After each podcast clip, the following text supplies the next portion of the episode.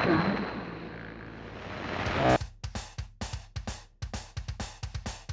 Poli Sci coming at you. Michael Pickering here talking about our famous question. What's going on in the world today? And we got that Lo-Fi Global for you coming at you on a Wednesday because, oh, school's out so we can just do what we want for the end of season six. We got some stuff coming at you. Gonna, gonna shimmy and shammy things up a little bit and see what you got going on to the end of the year.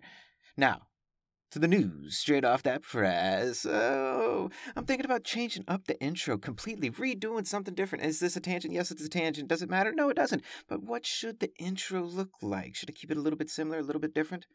Hmm, who knows? Send me your thoughts. Out to Ghana we go, out in West Africa. Economics are going down. The country's finance minister announced that they, the government of the country of Ghana, are going to officially default on most of their debt payments by next month. And they're going to work with the debt owners, you know, the creditors, and the IMF, International Monetary Fund, to try and restructure their debt and debt payments because the country simply cannot do it anymore. They can't pay their bills. And we're talking about massive loans, right? You know, worth hundreds of millions of dollars. And we're talking about the government tapping out and saying, we can't do this. This is borderline what it looks like for a country to declare bankruptcy.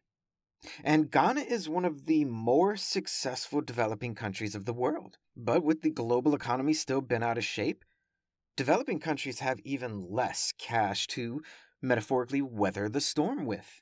Their options are limited. So now Ghana's saying, sorry, we're not paying our bills. Everyone come to the table. Let's restructure this debt and this aid and see where it goes from there. And you know, hopefully, this is the beginning of something good for Ghana, depending on the deal they get. However, defaulting does not put Ghana at a very strong position at the table going into restructuring their debt. And I mean, this could take a while. This could take a year or even longer for them to figure out. So, updates on this one? It's not going to be tomorrow or even next year. It could be a little while later. Now, let's check out things in Pakistan where lots going down. You know, just a couple days ago on Sunday, the Pakistani Taliban took over a police station. And yes, if you did not know, there is a Pakistani Taliban that is separate from the Taliban of Afghanistan. Now you know. But the military did come in and we'll just say undo the situation. You know, we don't do body counts here at Lo-Fi Poli Sci. One life lost is too many. But the military retook the police station and the hostage situation ended. Now, there is so many reasons why this is a significant story. Firstly, it shows that the Pakistani Taliban really are finished with and have thrown out the ceasefire agreement that it had with the military and the government. But secondly, it shows that they're willing to attack armed government installations. This wasn't a terrorist attack on a civilian location. They took over a government operated police station and faced off with military special forces. Eyes on Pakistan, people. Because remember, this isn't the only thing going on. Don't forget that there was an assassination attempt on the former Prime Minister Khan not too long ago, and he still has a ton of support in the country eyes open on Pakistan. Now let's switch gears and spin the globe around and head to Paraguay out in South America. So in Paraguay, there was a prison break, an escape, via digging tunnels underground under the prison. Six prisoners escaped, three were caught, three are still on the run. And you know, I don't really have any deep insight into this one. When I saw it, though, it interested me and it made me think of a list we did some seasons ago. I don't even I didn't look back to see which season it was, but it's been quite a while on the most overcrowded prisons in the world and what countries they were in. And it made me think.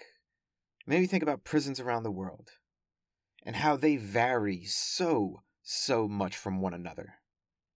And really it made me think perhaps it's time to revisit the topic of global prison systems pretty soon. More on that coming up in season 7.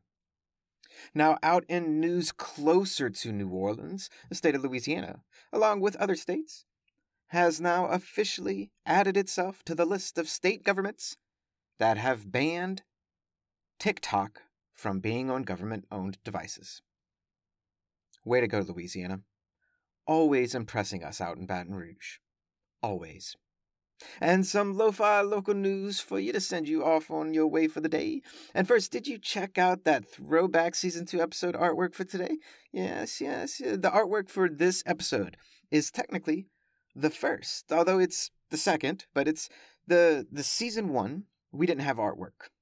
It was episode descriptions on a black screen, that's it. And in season 2, we started using a picture of me in front of a graffiti map. And then a little bit after that, we decided to add a little bit of graphics to it, not a whole much, and you end up with episode art that you see today. Just a real basic beginning to something different as far as EP art. And we're going to do a, a, few throwbacks coming up soon for the next few episodes to see some of the old artwork that we used before since season 7's right around the corner, and new artwork is coming soon. And are you interested in looking at some artwork, helping me critique, get some ideas? Send me some words. And check out the new makeover of the website that it's going through. Send me some feedback, people. Go check out lofipolysci.com. And do you have something to say? Do you? I think you do. So why not say it? There's no time like the present, and the time to hesitate is through.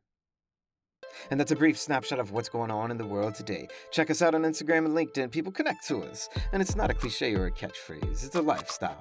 Always remember that Lo-Fi Poli is more than just me. It's the we that we be. Talk to you tomorrow, Lo-Fi listeners. Pickering, signing off.